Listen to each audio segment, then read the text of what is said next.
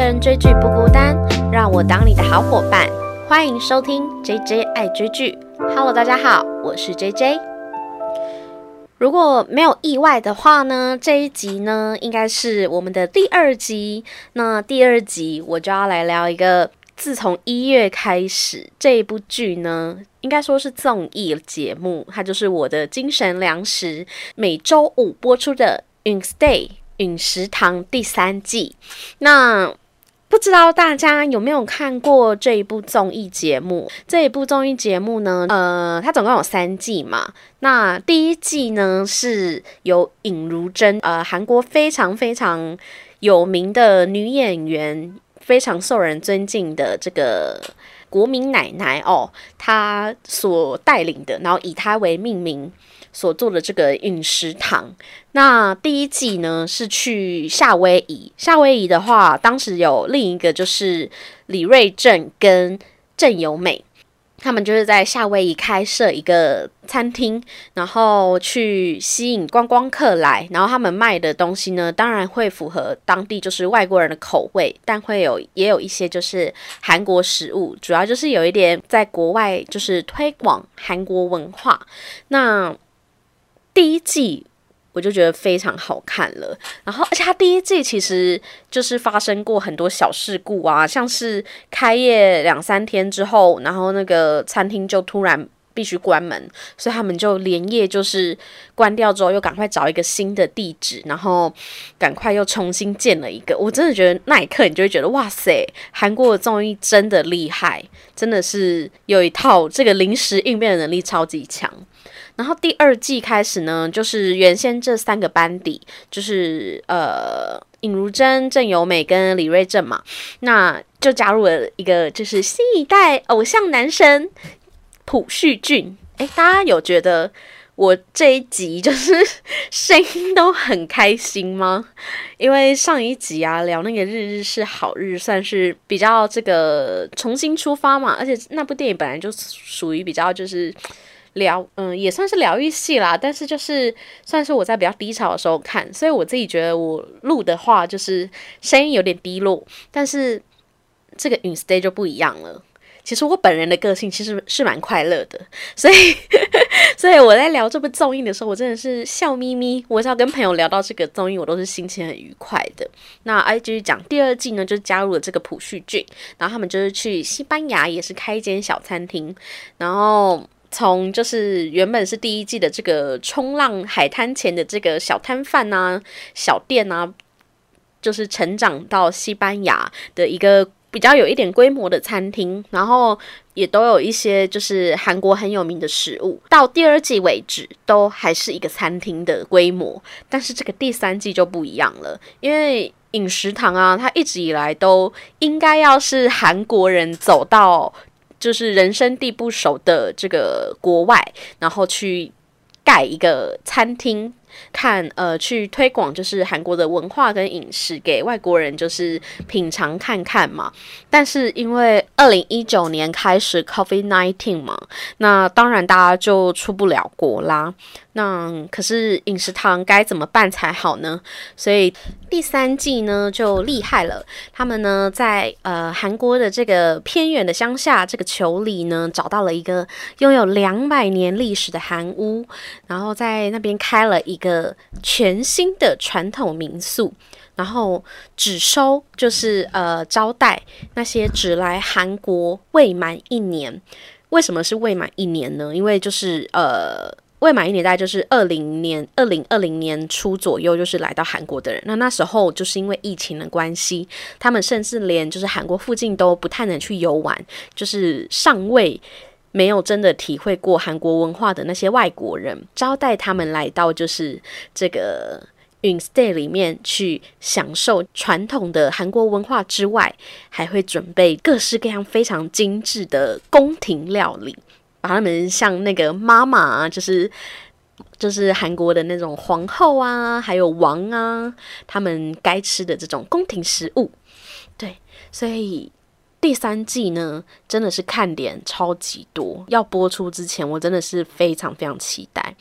然后第三季的另一个特点呢，就是加入了这个寄生上流的这个崔宇植来担任这个实习生。对他脸，他超级可爱。如果我看过这一季的人，你真的会被崔宇植圈粉。他真的是超级有趣的。他就是在这一季担任这个实习生的角色。那从第一集开始啊，诶，通常这个。呃，先说一下这一部呢，一样是由韩国知名的 P.D. 罗英熙所制作的嘛。那如果大家有看过，不管是《花样爷爷》《一日三餐》《饮食堂》《讲食堂》啊，《新西游记》，我个人呢，老实说，我背的这么熟，就是因为我也是罗罗的这个粉丝，叫的很亲密哦。就是我觉得他的综艺很特别，就是。根本是一个老罗宇宙，就是你只要走入一步之后，你就会不小心跌入一个大坑，就看的一步接一步下去，这样。对，那如果可以的话，我自己是很希望可以把罗英喜的综艺都讲过一遍，这样子有机会哦，有机会。不过最近呢，就是这个 Instead 是最深得我心，真的很疗愈。那。这一部综艺呢，我想了很久，要想说，嗯，要从什么角度去切入来聊这个综艺嘞？一个当然是他们很尽力的去学习如何将自己的文化去传达给国外的朋友认识嘛。那这部综艺好看的一个点，第一个当然就是刚才讲的韩国文化喽，韩国的文化跟饮食喽。那第二个呢，就是。这些外国人的反应，尤其在我们也是这个外国人的状态下看，真的觉得超级有趣的。因为台湾还算是还蛮常接触这个韩国综艺跟演员的嘛，但是他们招待的这些几乎是来自世界各地的客人，他们其实很多可能甚至只听过最近之前得过这个奥斯，他们可能也只听过就是得过奥斯卡的《寄生上流》，所以你就会看到很多客人发现崔宇植是。那个寄生上流的演员的时候都超级惊喜，这样子 你就觉得哦，这个反应超好玩。所以一个是对于韩国文化的惊讶嘛，第二个就是外国人这发现他们是演员呐，或是很有名的人的时候的反应，我们都在等这个有点像拆礼物的那种感觉。对，然后第三个就是我这一集想要特别讲，就是不管是 Instay 职员里面的互动，还有他们跟客人的互动，我觉得都是非常令人舒服跟疗愈的人际关系。所以呢，我这一集呢，就是想要来聊聊几种就是在 Instay 里可以看到的疗愈系人际关系。哈哈哈。第一个呢，一定就要来提到尹如珍喽。那尹如珍老师呢，他在演员这个演员圈的这个地位，应该是没有什么好说的，就是非常的崇高嘛。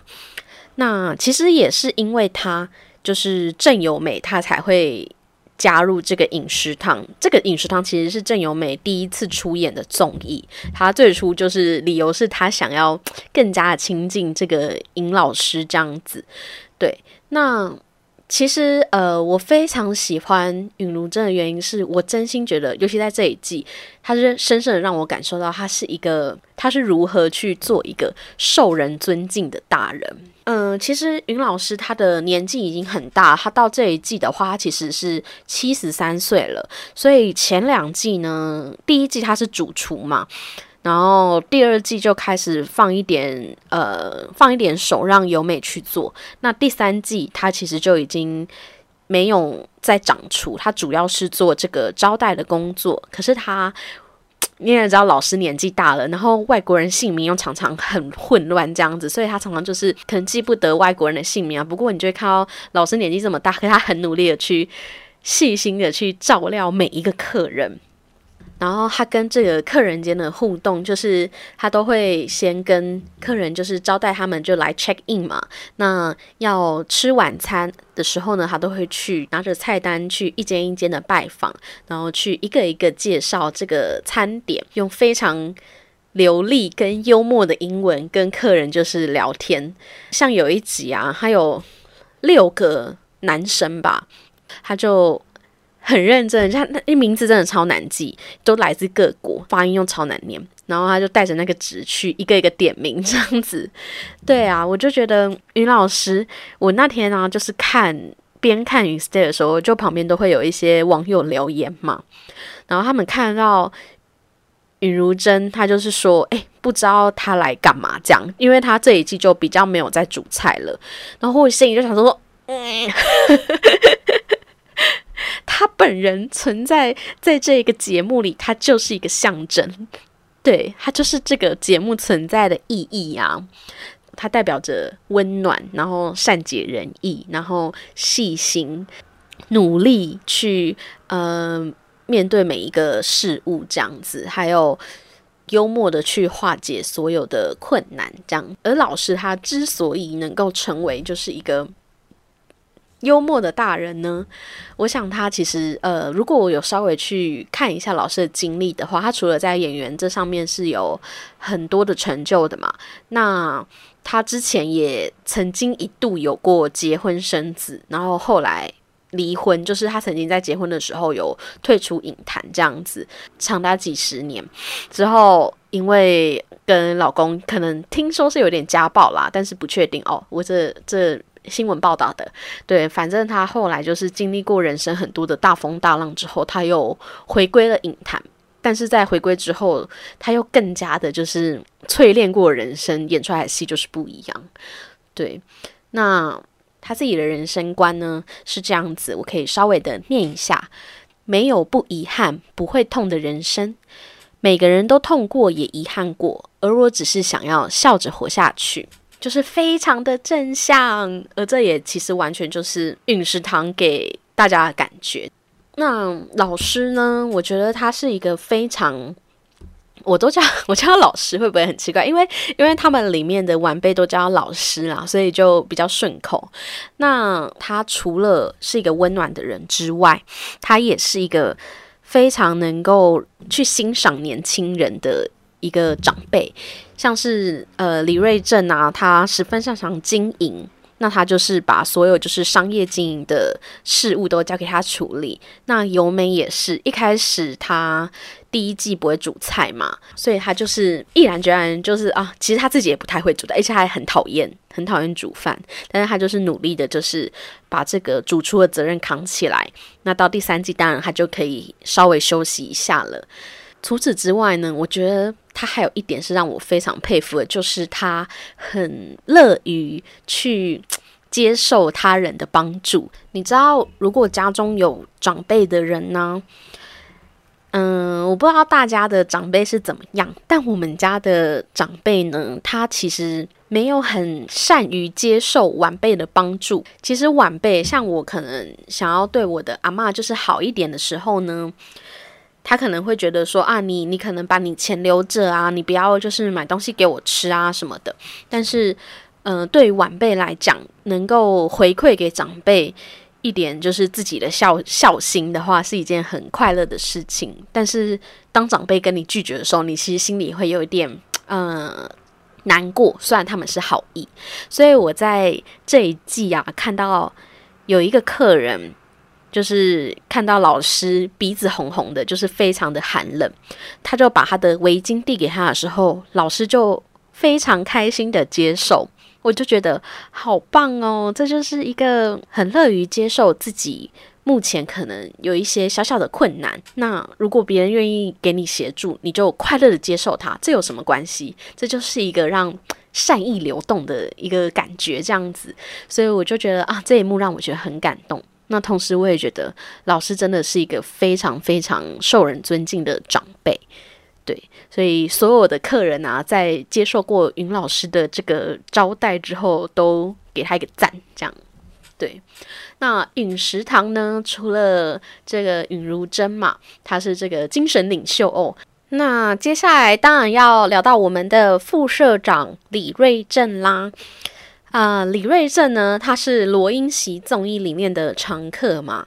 那如果长期关注的朋友们呢，应该都会知道，他就是一个傲娇系代表，就是口嫌体正直，他非常的会，就是 跟跟罗英喜顶嘴，然后非常摆非常爱摆出就是我就烂的样子。但实际上，你如果很认真看综艺的话，都会发现他就是那个做最多事的人。那在《陨 stay》里面呢，他被升职到副社长了嘛？当然，就是从第一季开始，他就是这个纽约大学经营管理学系毕业的嘛，所以他就是一个非常擅长商业经营的人喽。那饮食堂的所有就是菜单的定价啊，如何收费啊，都是由他所决定。除此之外呢？如果呃，你从一日三餐就开始看他的话，你就会知道他其实是一个不擅长煮菜的人，所以他永远都是站在那个吧台 帮大家煮咖啡，然后煮果汁的这个角色。所以，嗯，这一季的呃李瑞镇呢，他也是一样非常的傲娇。但是他却展现了更多对呃客人的细心程度，这样像是呃客人的 juice，就是客人的果汁呢，几乎每一次每一组客人喝到的都不太一样。可能会是橘子的啊，或是葡萄汁啊，或是嗯蔬果汁，有红萝卜的这些的。除了在菜单的变化非常多样之外呢，也是他提议，就是在后续的客人中，就是加入这个韩国一个传统乐器叫家野琴，就是让客人在享用食物的同时，也可以听到就是优美的歌声，就像真的在宫廷里用餐一样。那嗯，除此之外，诶，大家有发现节目组非常爱叫她美大？那我一开始其实不知道为什么要叫她美大这样子。就我追了好几个综艺，但我都没有认真去查过。不过因为这个要录这个 podcast，我就认真去查了一下他的资讯嘛。那他叫美大呢，其实不是因为他长得帅，当然他也帅啦，尤其他的这个可爱的酒窝。然后也不是因为他是这个美术大学毕业的，只是因为当年就是罗英席啊，他做这个两天一夜的时候，里面有一个要角，就是非常搞笑的李寿根，看到他就是登场的时候，他来参加这个节目，他留着超长的鬓角，然后低下头的时候，这个鬓角还会遮掉他的左眼。然后非常像一个就是艺术的文艺青年，于是李寿根就笑他说他是来学校学美术，然后来上美术大学的哥哥，所以他就莫名其妙被变成一个像读美术系的人，所以这就是他美大名称的由来，非常可爱。我我本来以为 他叫美大是真的，因为 他长得很帅，那他当然就是。也是长得蛮帅，他在这一季啊被一个伊朗的，就是客人说哦，他觉得他是超仙里最帅的王，我自己也觉得是，对。然后呃，李瑞镇他其实在这一季的篇幅有稍微的少一点。毕竟他年纪也大，我们美大他从四十出头就是出演这个综艺，到现在已经快已经五十岁了。就是大家从一开始会叫他结婚什么的，现在已经没有人要叫他结婚了。对，所以嗯，美大年纪也大了，他除了没有跟这些弟弟妹妹，就是后面会提到弟弟妹妹们住在一起啊，所以他的这个晚上的镜头也很少。然后他主要也都是。在吧台也没有在厨房工作这样子，不过他就是等于是有一点像是大家的 爸爸的这种感觉。如果允如真是奶奶，那他就是爸爸这样子的角色，就是守护大家。对，然后任何可能像崔宇植他忙不过来的时候，他就会去 support 他。然后如果厨房需要帮忙，他也会来支援这样子。对，所以美大在这一部的，在这一季的角色就是一个大家的守护者。没错，如果这一季呢，美大他是爸爸的话，那谁是妈妈呢？难道是郑由美吗？我自己觉得郑由美就奇妙了。郑由美，我 我写的第三点，这个彼此的这个相处关系。我帮郑由美下了一个标，叫做“郑由美与他的三个男人”，一个是他的欧巴，就是李瑞镇；另外两个朴叙俊跟崔宇植就是他的弟弟。我觉得最奇妙就是郑由美怎么会跟任何人都搭得了 CP 呢？你知道她跟李瑞正在一起呢，就是一种嗯妹妹，然后很受哥哥的照顾，然后虽然年纪有一点距离，不过彼此都是属于那种。嗯，比较害羞，然后比较傲娇的类型，但又非常的谈得来，所以他们两人就是可能有一起出游啊，一起一起坐在车上，然后美大就笑得很开心嘛。他在外面就是美大就是在做果汁的时候，他都会说：“欧巴就是给我喝一口啊。”然后美大只要就是甜点有失误，不甜点如果有困难，不知道怎么配酱料或搭配的时候，他也是第一个叫郑友美哦。也都不是叫崔宇植，所以怎么明都在前面一直晃来晃去这样子，对，所以郑由美真的是很特别的一个存在。不过我不得不说，嗯，郑由美她真的是一个非常非常有。责任感的这个女艺人哦，她除了是一个好演员之外，她在这一季也真的是尽心尽力了啦，非常努力的去当好这个主厨的角色。像是呃，他们有一天要用那个红豆粥，然后红豆啊非常难煮熟，她就是晚上都没办法睡好，然后睡前先。先把红豆泡好之后，一天隔天一早大家都还没醒的时候，就赶快冲下来这个厨房去看自己的红豆有没有煮好。他就是一个这么细心的人，同时呢，也是就是大家的好姐姐跟好妹妹。他跟朴叙俊的关系，我也是觉得好好看哦。就是如果朴叙俊、崔宇植跟李瑞镇的话，我自己觉得他跟朴叙俊。这个 CP 我是最喜欢的，因为你知道朴叙俊他在这一季里面太有男友力了。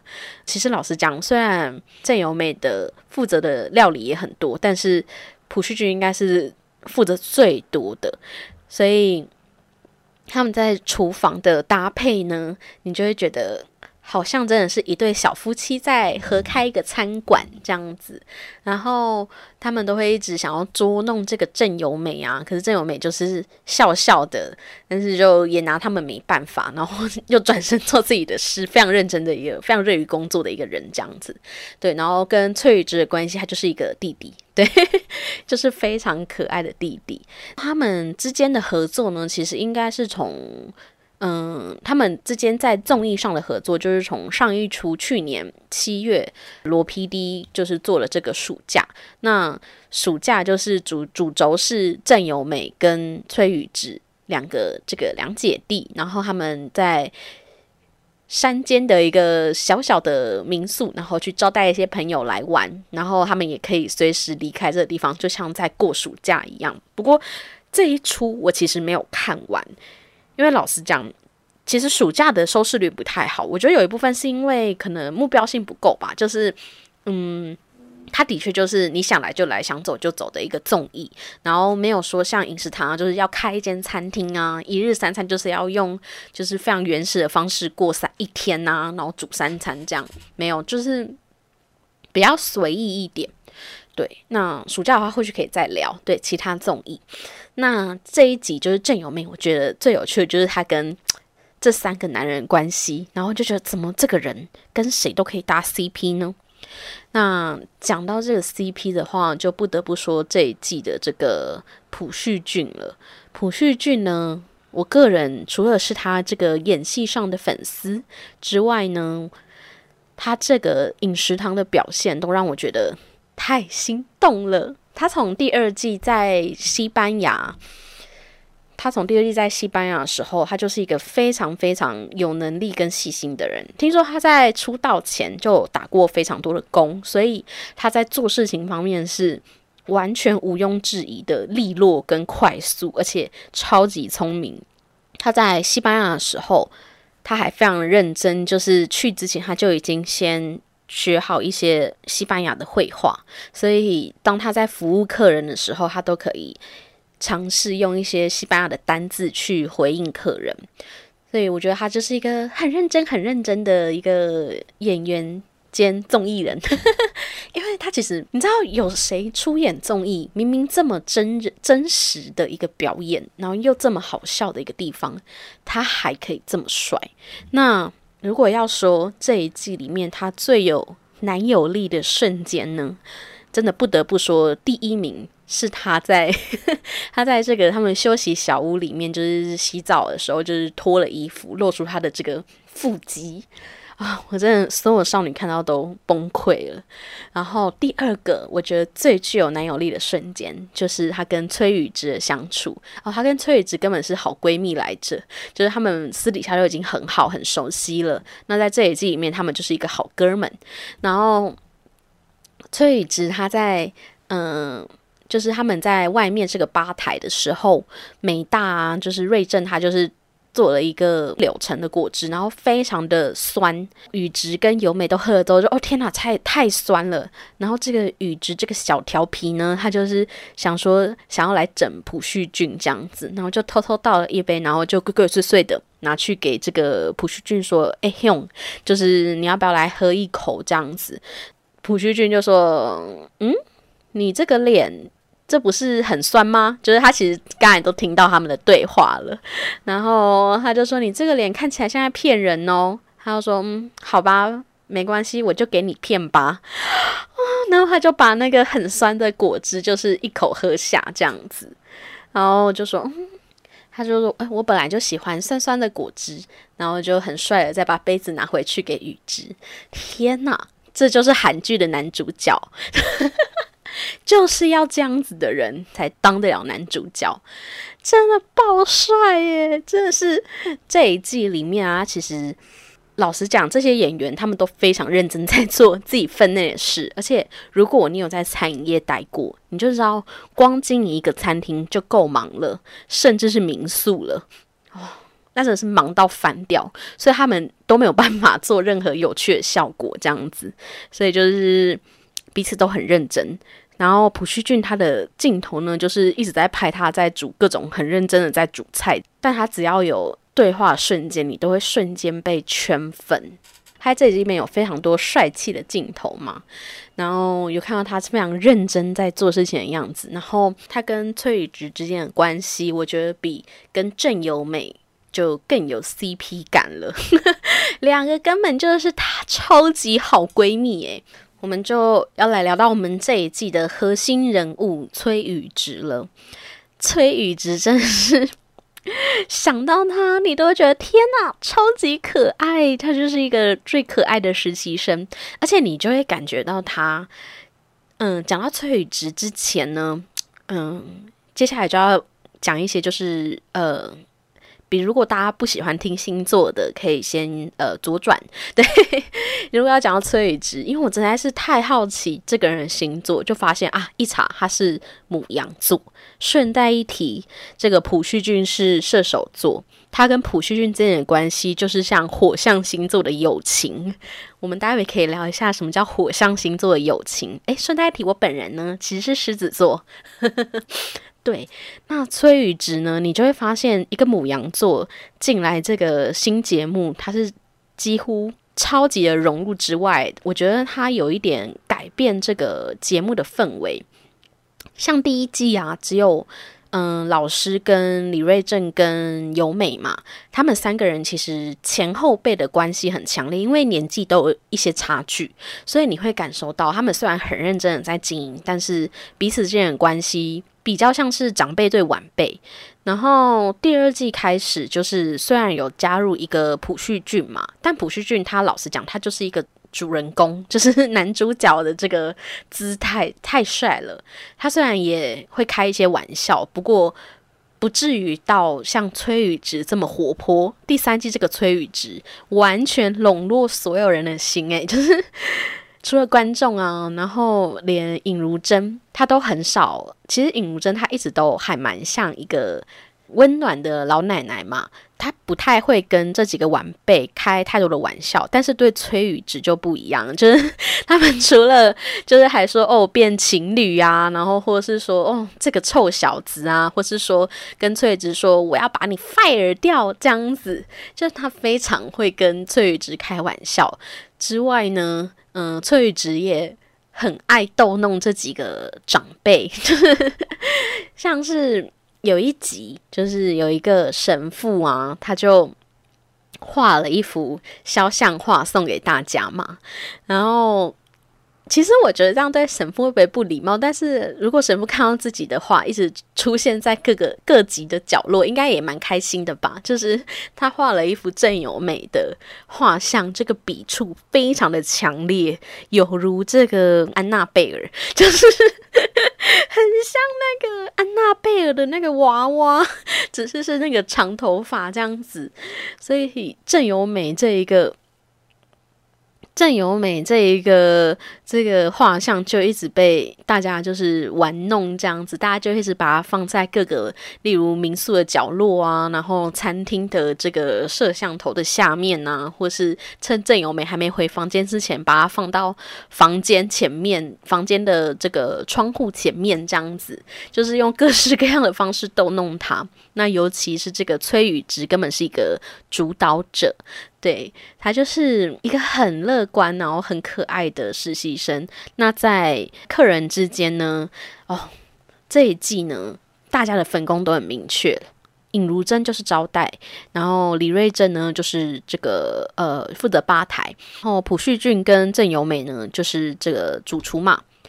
但是 除此之外，民宿要做的事真的很多，需要接客，然后带客人就是到这个房间。然后还要去布置这个餐厅，然后去送菜、送餐、收东西，这些东西全部都是崔宇植在做。所以 老实讲，真的是非常的辛苦。你就看到他真的是那个累到疯掉，然后他的这个配主题配乐呢，就叫“逃走吧”这样子，非常想要离开这个地方，然后。讲到崔宇植呢，就一定要聊到这个朴叙俊刚才提到的这个火象星座的友情。因为我自己是狮子座，那我自己的朋友有非常多都是火象星座，就是射手啊、母羊啊。那我觉得我看到他跟朴叙俊两人，我就一直在猜说，诶，因为我知道朴叙俊是射手座嘛。我看到他跟朴叙俊之间的感情，我就觉得天哪，真的太像火象星座。火象星座的人的特质呢，通常就是非常的活泼跟有亲和力嘛。那你想想，两个就是像火焰一般的人碰在一起的时候，会有多好玩？然后我就觉得，我人生中只要有遇到可以马上就是哦跟你一聊就很来电，然后就开始天南地北的互相开彼此玩笑的这种，就一定是火象星座。然后。彼此呢也非常能够说走就走，然后你就会看到，呃，朴叙俊跟这个崔宇植的感情真的是好到不行，而且崔宇植在做一些调皮的小动作的时候，那个朴叙俊可以立马的 get 到，像是他们两个人一起在房间里的时候，朴叙俊就是起床，然后先去洗漱的时候，崔宇植就偷偷的躲在这个房间，因为他不想起床，然后他就躲在那个棉被里面不要动。然后你就看到朴叙俊就非常宠溺的出来之后，他就说：“嗯，雨植在哪里？雨植去哪里了？”这样子明明就看到了，我天哪，真的是超级可爱的相处。就是我觉得火象星座的友情就是非常的一拍即合，然后说走就走，说完就完，然后又彼此很懂彼此这个调皮的点。所以这一季里面，崔宇植根本就是亮点人物。然后崔宇植呢，他除了也是一个优秀的演员，我自己就是主要也是从《寄生上流》认识他的。那我看到有一些留言就说很惊讶，说啊，他的英文居然这么好。我想要说，他本人就是在加拿大生活很多年，然后他是因为为了要当演员才来到韩国的，所以他英文很好呢，就是是蛮正常的。对，没错。所以，嗯，你就能看到崔伟植跟客人之间的相处都很自在，然后都可以开一些。开一些英文的小玩笑，那陨石堂啊，光是讲这几个角色就已经可以讲完一集了，就不用再提到后面这个罗罗啊，这应该是罗英熙出镜最最少的一集吧。如果你一直有在 follow 他的综艺的话，你就会知道他是一个很常出现在荧幕上的人。不过这一季实在是太好玩，除了演员之间的关系。互动很有爱之外呢，客人之间也非常有趣。那除了刚才提到的神父啊，然后或是这个演员们的小粉丝啊，或是很温暖的，就是给予影社长一个爱的围巾。我觉得每一个客人都。超级棒，而且这一集的客人感觉是不是有在挑学历啊？就是 就是很多都是知识分子，要么是教授，要么就是数学家，要么就是这个，要么就是什么 CEO 啊，或是念就是这个心理呃，或是念这个脑科学的这个客人。那客人之间的互动呢，我自己觉得应该要让大家去。实际去看这个综艺，去感受他们的有趣，因为我觉得客人间互动真的像一个惊喜。这一个综艺好看的地方就在于整部综艺的剪辑，我觉得演员部分大概就是五十趴吧，另外的五十趴其实都就是专注在客人之间的反应，因为客人反应你真的是无法预测，就是不管是他们一进来这一个韩屋的这个惊喜感，然后。一进到自己的民宿的房间的时候，从来没有住过这么传统的地方的那种快乐的感觉。然后第一次吃到韩国宫廷美食的反应，还有他们自己的互动，你也可以看到，呃，例如带妈妈带小孩啊，这种父母之不同国籍对于亲子间的教育。不同来自世界各地不一样的人，他们嗯彼此是如何相处，然后还有很多诶，我觉得客人的反应是这一个综艺里面最大的卖点，就是你无法预测，而且很惊喜。嗯，我在录这一集 podcast 的时候，应该是饮食堂在播第十一集的时候，那大家在听这一集节目的时候，Instay 应该也是播的差不多了。如果你是看过的朋友或没看过的朋友，都非常非常非常推荐，大家可以去看这一部综艺。我觉得这一部综艺除了演员跟客人们的互动非常有爱之外，制作组的这个剪辑更不用说了，就是很疗愈、很用心，然后美感呐，就是整部综艺都很像。一处一处的画，让我们在因为疫情没办法出国的这个时候，可以看看国外的风景，然后就像跟着这个节目组一起到了就是这样子的，嗯，令人心旷神怡的地方，然后跟这些外国客人一样，品尝一道又一道韩国的传统美食。对，那非常希望台湾也可以出。这个类似的综艺，这种疗愈型慢综艺，我觉得很期待啦。对啊，哦，还有这一部的配乐非常非常值得表扬。一整集节目应该有换三十首以上的配乐了吧？我真的是觉得很想要看看这个老罗的音乐库到底有几千首歌 可以找找的这么的精准，这样子。对，那。这一集就是主要就是分享一下《Instay》带给我的这个疗愈感，然后我真的非常喜欢这一部综艺。然后写这一集的时候，我其实也没有写太多脚本，就有一点自由发挥。如果你觉得我前面讲的诶没有什么太多逻辑，也是正常的，因为就是我很多是我即兴发挥在讲的，就是我想到什么就讲什么，然后很快乐。我真的很感谢这一部综艺在这一段期间出现，就是疗愈我每一个礼拜五跟礼拜六这样子，有时候是礼拜六看。对，那有机会的话，我会想要把呃罗英奇的综艺几部我很爱看的《一日三餐》啊，《西班牙寄宿》啊，《花样爷爷》啊，就拿出来聊一下这样子。对，好。那喜欢我这个 J J 爱追剧的朋友，诶，我先再说一次，我是 J J，很怕大家不知道，只有开头跟结尾有聊到。对，喜欢这个 J J 爱追剧的朋友呢，欢迎给我就是这个五星好评哦，在 Apple 的这个平台。那如果你是用 Mr. Box 听的话，也可以给我单集的留言。那如果想要跟我有更多的联系，你可以去我的 Instagram。在我的资讯栏都可以找得到哦。那非常感谢你的收听，下次再见啦，拜拜。